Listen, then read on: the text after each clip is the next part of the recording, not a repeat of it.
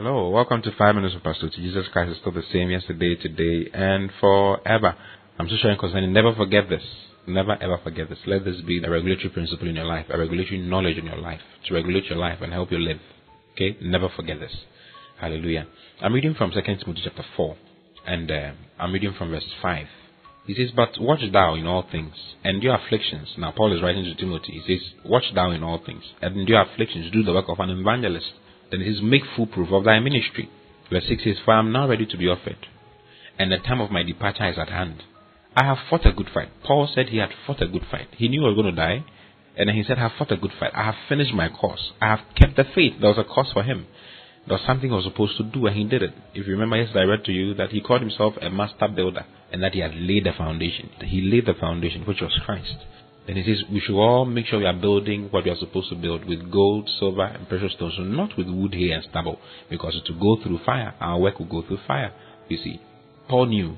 He says, I fought a good fight. I have finished my course. I have kept the faith. Then he says in verse 8, Henceforth there is laid up for me a crown of righteousness, which the Lord the righteous judge shall give me at that day. He knew that he had done what he was supposed to. Can you know if you have if you have fulfilled your course? You can. Paul knew, then we can know.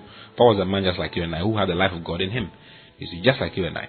He knew he, he had finished what he was supposed to do and was ready to leave. Then he says, Henceforth there's laid up for me a crown of righteousness. He knew that was a crown for him. There's a crown called a crown of righteousness. He says, Which the Lord the righteous judge shall give me at that day or on that day and not to me only. So he includes you and I. He says, Not to me only, but unto all them also that love is appearing. Unto all them also that love is appearing. All those who love Jesus is appearing. Jesus is showing up his second coming. You see. All those who love it, all those, you know, there are Christians who, when they hear that Jesus is coming, they begin to, you know, it's like, yeah. A friend of mine said, I'm not, I'm not married, though Jesus don't come until I marry don't come. It's amazing, you know. But there are those when they hear that Jesus is coming, they become excited. You know, during those times, the Bible, mentions Maranatha, Lord, come, come quickly. Right now, some Christians here, they don't want to, they don't like, they are afraid. You're not supposed to be afraid. No, He's coming for you. He's coming. Your redemption is drawing nigh. The redemption of our body is drawing nigh. You see, and the day for us to receive crowns to rule and reign with Him has come. Says He shall give it to all those who love His appearing. All those who love His appearing. Hallelujah. In other words, because the love is appearing, they allow that love that they have for the Lord to reflect through their lives to others. You see, Christ died so that we might give ourselves for Him and to do what He has called us to do. You know, when you when you read 2 Corinthians chapter five, let me read it to you. So it's so beautiful. 2 Corinthians chapter five, I'm reading from verse 14. Paul says that for the love of Christ constrained us, because we thus judge that if one died for all, then we're all dead, and that he died for all, that they which live should not henceforth live unto themselves, but unto him which died for them and rose again. So this is what the love of Christ does. It drives you to not live for yourself, but to live for the one who died and rose again. Hallelujah. So he says that he's not going to give only me the crown, he's going to give it to all those who love his appearing. If you love his appearing, it will control your life, it will show you what to do, to let you live your life in a different way, and let you live your life helping others, bringing others in, getting others born again, and raising others. You see, if you read in First Peter chapter five, there's another count that is mentioned there. There are five different counts in the Bible. There's a count of life, you know. There's there's a there's a count of incorruption. So many other counts that God gives and is going to give on that day for different things.